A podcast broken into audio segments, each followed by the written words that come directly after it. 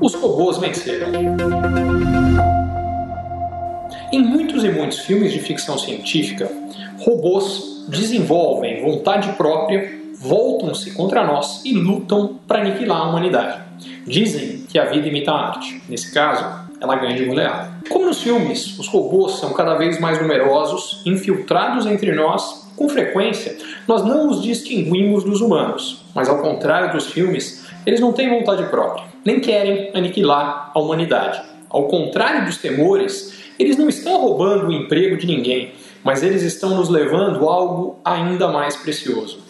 Eu estou me referindo aos robôs criados e controlados por humanos e que agem exclusivamente em benefício dos seus criadores. O bem e o mal da humanidade lhes é totalmente irrelevante. Só o que importa é o endeusamento de seus criadores. Eles servem incansavelmente aos políticos e seus interesses. Se proliferam mais rapidamente do que o coronavírus e já infestaram o universo digital. Eles são perfeitamente adaptados à temperatura das redes sociais e da internet. Eles são especialistas em disseminar meias verdades e mentiras inteiras, em benefício de quem os criou politizam tudo e principalmente apresentam seus políticos criadores como os únicos possíveis salvadores da pátria e da humanidade nessa cruzada contra tudo e contra todos, que, ao contrário dos seus deuses criadores, eles querem que a vida de todos só piore.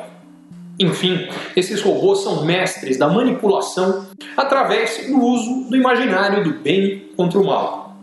Eles atuam de uma forma muito simples se algo ou alguma ideia, alguém se colocar ou simplesmente aparecer por acaso no caminho desse processo de politização e endeusamento, ou pior, se for contra o interesse do seu político Deus, é muito simples. Destrua. Arruine a sua credibilidade. Dissemine teorias da conspiração. Espalhe mentiras. Principalmente, crie, fomente e alimente rebanhos de adoradores passivos, manipulados e dóceis com seus líderes e implacáveis com qualquer coisa ou qualquer um que seja ou pareça um obstáculo a eles. A capacidade desses robôs de cegarem seus seguidores em apoio aos seus políticos de estimação faria o pastor americano Jim Jones, aquele que convenceu quase mil seguidores a se suicidarem na Guiana em 1978, se envergonhar de tão baixo poder de persuasão. Convencida de que os bilhões e bilhões de posts e comentários que são repetidos ao infinito por esses robôs seriam a opinião de muitas pessoas, cada vez mais gente fica com a falsa impressão de que uma determinada opinião reflete o pensamento da maioria ou, no mínimo, o pensamento de muita gente. Sem perceber, gradualmente essas pessoas vão se juntando ao rebanho e, de repente, acabam transformadas em defensores ferrenhos de toda e qualquer opinião e posição do mestre dos robôs confortados pelo apoio irrestrito que os mesmos robôs oferecem a eles. No final das contas, acabam convertidos em uma útil massa de manipulação.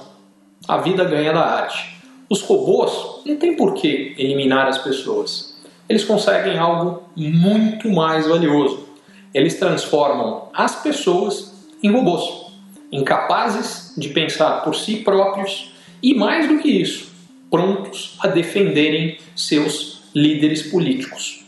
Sempre e com tanto afinco quanto os próprios robôs. Ao contrário do que acontece com o coronavírus, a vacina contra a robotização, felizmente, já é conhecida.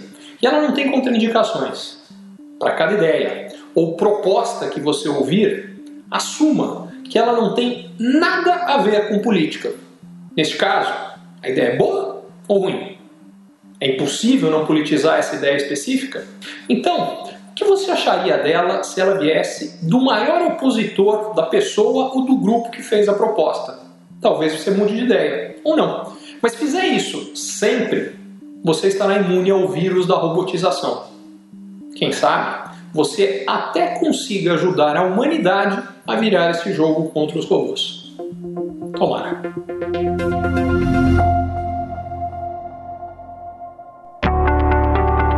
Você é empreendedor ou executivo e você ou o seu negócio tem encontrado desafios para crescer mais, para ter margens melhores, para obter resultados melhores, para sustentar um crescimento acelerado de antes, para conseguir um novo investidor, para conseguir financiamento para o seu negócio, para fortalecer a sua equipe, talvez a mentoria Ricardo Amorim seja para você. Lá o que eu faço é ajudá-lo a entender melhor as transformações econômicas, sociais, demográficas, tecnológicas que estão acontecendo e, baseado nisso, tomar decisões melhores e montar a melhor estratégia para lidar com o seu desafio específico.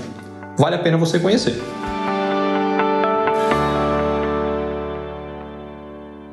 Curtiu esse conteúdo? Assine para receber quando cada um dos próximos for publicado. E se de repente você achar que algum colega, amigo ou alguém da sua família pode gostar também, lembre de compartilhar. Até a próxima!